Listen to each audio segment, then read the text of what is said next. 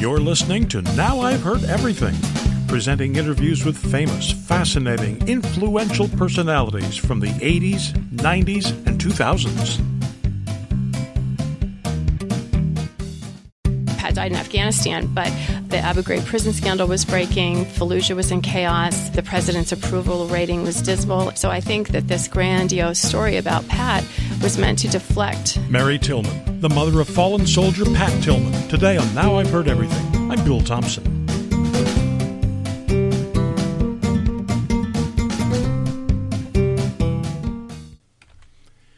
Recently, we ended the 20 year war in Afghanistan, and it has given us all time to reflect on those past two decades and all the lives lost.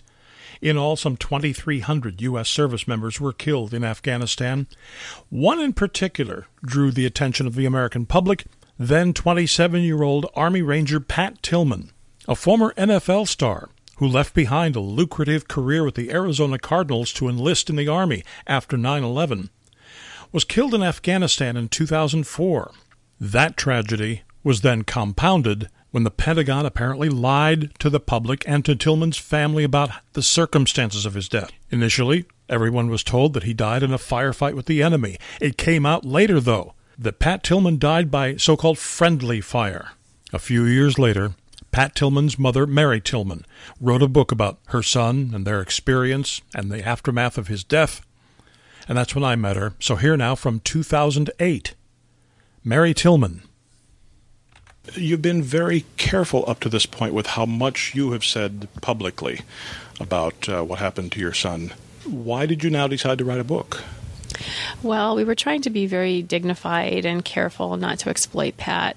Um, it was a real dilemma because of his high profile, um, the nature of, you know, his um, high profile football career and everything, um, and him enlisting in the military the way he did, um, we were afraid that if we went public, people would just think, "Oh, well, you're just trying to get attention because of who he is," and um, but it got to the point where things were so um, suspicious in the stories we heard that we felt we had to do something. And so we did go to, um, you know, newspapers and try to get some answers and get, just get some information out. But um, those efforts didn't seem to be having the effect that we wanted them to.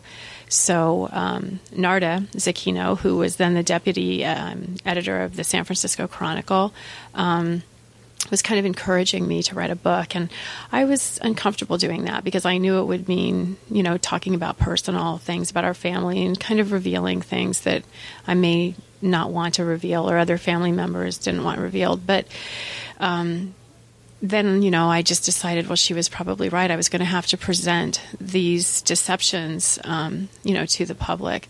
And so I decided last year, um, or I should, pardon me, in 2006, I decided to begin writing the book. We in the American media sometimes will assign a headline to a person, a headline to a story, and that's all that people remember it for. And your book shows that there's so much more to the story. Yeah, I mean, the book was written, you know, in part to present Pat to the reader as a human being, not just a caricature of a soldier athlete. Um, the other reason, of course, was to point out that, you know, the military and the government are, are certainly more than capable of lying to the public.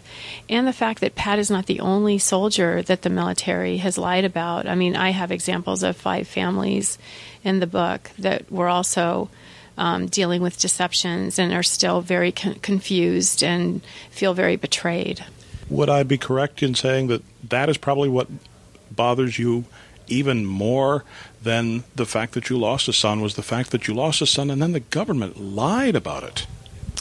Well, there's hardly anything worse than lo- losing, you know, um, a, a, a, young person, your child, um, you know, in a war situation um, you know, soldiers enlist in the military very quickly realizing they could die, they could be wounded, they could be emotionally or mentally damaged by the experience, but they really don't expect that their government and the military in which they serve is going to disrespect their service by lying about their deaths and lying to their families. Is that to say, though, that had the Army come to you on day one and said, Mrs. Tillman, we have terrible news. Your son has been killed. It was friendly fire. It was unintentional, and we're sorry. Would would that have would there be a book today if that had if that had happened? Um, I don't think there would be. I, be, I believe that you know, of course, it would. It's a tragedy. Um, friendly fire is a horrible, and you know, fratricide friendly fire is such a, you know, bizarre title to name. You know that sort of event, but um, I don't. I don't believe there would be. I think one of the main reasons the book was written is because um, there's no accountability for the people who were responsible for the cover up. I mean, clearly there was gross negligence in in Pat's death and I don't believe that the accountability was there. But it is a war situation. You can never really predict human behavior. Um, I don't think it was dealt with properly, and I think we might probably have pursued it to a point, but I don't. I don't believe to the extent we have, and I don't believe at all that I would be writing a book. But as you just now pointed out, war is chaotic. It is messy. It doesn't lend itself to an easy easy account of everything that has happened. I mean, there was bound to be some confusion, some conflicting stories. It wasn't there wasn't going to be an easy answer to this, was there? Well, no, but I think some of the things that we discovered in the testimonies and the documents, you know, leave question um, about what happened. Um, the, these soldiers were were not being shot at when this happened. They were out of the danger zone. I think, um, contrary to being in a fog of war, they were more in a lust to fight. They were really feeling safe. They were feeling excited. They admittedly said they were excited. One soldier said he just wanted to be in a firefight. Um, so I think that also not only were they um, shooting at the ridge line irresponsibly and negligently, but they also were firing so wildly they almost hit soldiers in the vehicle coming out of the canyon behind them. So this this should have been addressed um, by the military. Um, you know, they broke rules of engagement. Um, they shot at buildings uh, that were housing at least 30 children. Um, and in that, and, and, in doing so, they wounded the platoon leader and the radio operator. I mean, it's not, it wasn't just the death of Pat and the AMF soldier, but they also wounded two men as well, and they could have killed the, many, many others or wounded many others. Now, all of this that you've learned, you have painstakingly pieced together from seven investigations, two congressional hearings, media reports, eyewitness accounts. You've done more legwork than the U.S. government has done. Well, I've done a lot of legwork. I mean, I think that the U.S. government has done legwork, but it's all been sort of in an attempt to, to, for smoke and mirrors. I mean, you know, they've they've handed us a lot of papers, they've asked a lot of questions, they've redacted a lot of names and places. Um, to say they've not done work, they certainly have, but their you know their motivation for doing it and you know what they're trying to do with presenting it to us, I think, are two different things. They're they're doing it to to skew, not to present the truth. After this short break, why Mary Tillman says the lie her family was told was so much bigger.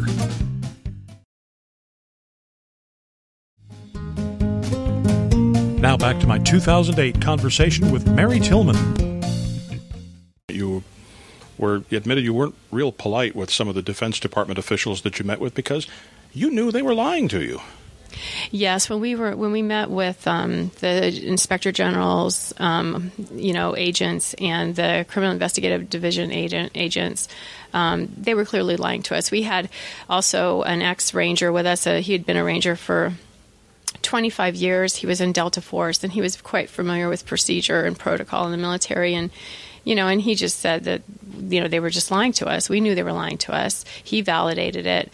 And, you know, we were clearly very, very angry and not at all polite to these individuals. Well, coming back to what we were talking about a moment ago about how this book is also an attempt to show us a more three dimensional picture of who Pat was. I mean, clearly, here was a young man who went to junior high. He rode a bike. He, you know, I'm guessing he probably had a paper route or the equivalent.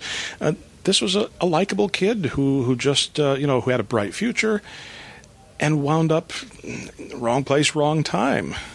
Yeah, well, well, he, he never really had a paper route. He did work at a he did work at a rock quarry, however, for a while. He didn't really like it too much, but um, no, he was a very complicated individual, as most people are. Um, you know, he was very inquisitive, curious, fun-loving, earnest. Um, he also, you know, got into his share of trouble and hopefully learned from you know some of it. Some of it was serious, which some of it, you know, I outline one of those situations in the book. Um, you know, he was a human being and he tried to learn from his mistakes and he tried to do the right thing and make himself a better person, which is, you know, all you can ask of someone. But he was also a thinker and a complicated, you know, individual. Um, and he liked he liked to hear what you know people's opinions were about things, and he was known to change his opinion based on other people's opinions and things that he read. Um, it's already been kind of bantered around that you know we're not a terribly religious family, which is true. But Pat, in particular, was very curious about people's you know beliefs, and he read about them and he respected them. Um, and I think that it's unfortunate that that our family has taken some insults, you know, um, because of the fact that we're not necessarily religious, but I think we, you know, we've made mistakes. We all have, but you know, we try to do the right thing and try not to be too judgmental. Well, even if you were religious, you'd be the wrong religion for some people. Exactly. True enough. True enough. Yes. Was the rest of the family okay with you writing this book? Yes, everybody was really supportive. I mean, I showed the chapters to all the family members as I wrote them. I even showed the um, book chapters that were pertinent to. Um, you know, some soldiers, the ones that I could get in touch with, I got their consent as well. Um, you know, and there may be some things that, um, you know, certain family members didn't remember quite the way I wrote it, but they said the essence was there and they were comfortable with it. So that's a good compliment then. Yes. well, it's based on my experience and my memory. And um, certainly, if um, anybody said that they were not comfortable with something in there, I was willing to change it or take it out. Well, whose memory would be, would be more vivid about this whole episode than yours? Well, I don't know. I think everybody has, you know, their their memories are, are equally valid. But fortunately, I was able to, you know, run everything by all my family, and they were in agreement to go ahead. Now, what kind of reaction are you getting now on the book tour? very positive reaction, really. I mean, my friends who've read the book, I had quite a few people read the book for an accuracy, um, you know, to make sure, you know, that um, my voice sounded, you know, consistent and, you know, various things. And all my friends have been very positive about the book. And, you know, the feedback I'm getting on the tour has been, you know, very positive. I mean, I'm sure there are people that are naysayers, but they haven't approached me. So, are there people, or maybe some interviewers who think you have an agenda beyond just wanting to to say the, the right things about your son? Well, I think that some interviewers have suggested that maybe you know I'm trying to make this a political thing, and unfortunately, there it, there is a political undertone to it because, um, frankly, they made it political by using Pat as a propaganda tool. So, in that sense, that's true. But this isn't really on party lines. I mean, this is a matter of an institution that has. Um, people in it that are that are lack integrity. Um, I, I don't think that you know a, a different administration of a different party um, necessarily can say that they have never done something like this. I think historically that's not the case. I think that this is a reminder that all administrations are capable of this kind of deception and they think they can get away with it. They think the ends justify the means, whatever, whatever, whatever they do to sleep at night. Um, but you know, it shouldn't be tolerated. And we do have a system of checks and balances that should be um, overseeing, you know, this kind of lack of integrity and hold people accountable. And, you know, there, it seems as though people don't have the courage or the will to do that. This deception was not just a deception to our family. This lie was a deception to deceive the public and to deflect the horrible events that were taking place in April 2004 at the time Pat died over in Iraq. Um, I mean, Pat died in Afghanistan, but there were lots of the Abu Ghraib prison scandal was breaking. Fallujah was in chaos. Um, the president's approval rating was dismal, and the most casualties of the war took place April 2004 up to that point. So I think that this grandiose story about Pat was meant to deflect those stories, and this administration only needs those things to deflect for a short period of time because the public has a short memory, and it's very hard to change that first perception, and they know it. You can find easy Amazon links to Mary Tillman's book at our website, heardeverything.com.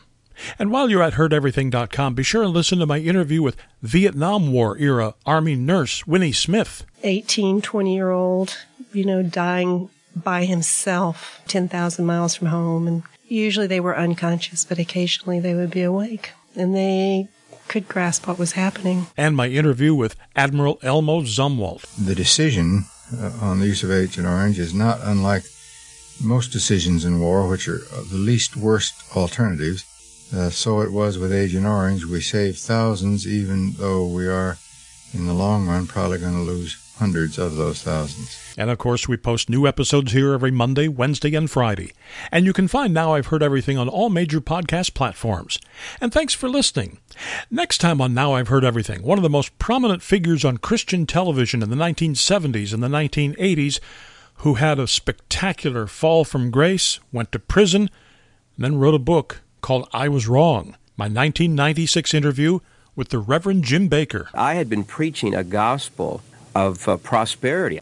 But God has nothing to do with material things as far as I'm concerned today. You know, you, whether you're rich or poor, God loves you the same. That's next time on Now I've Heard Everything. I'm Bill Thompson.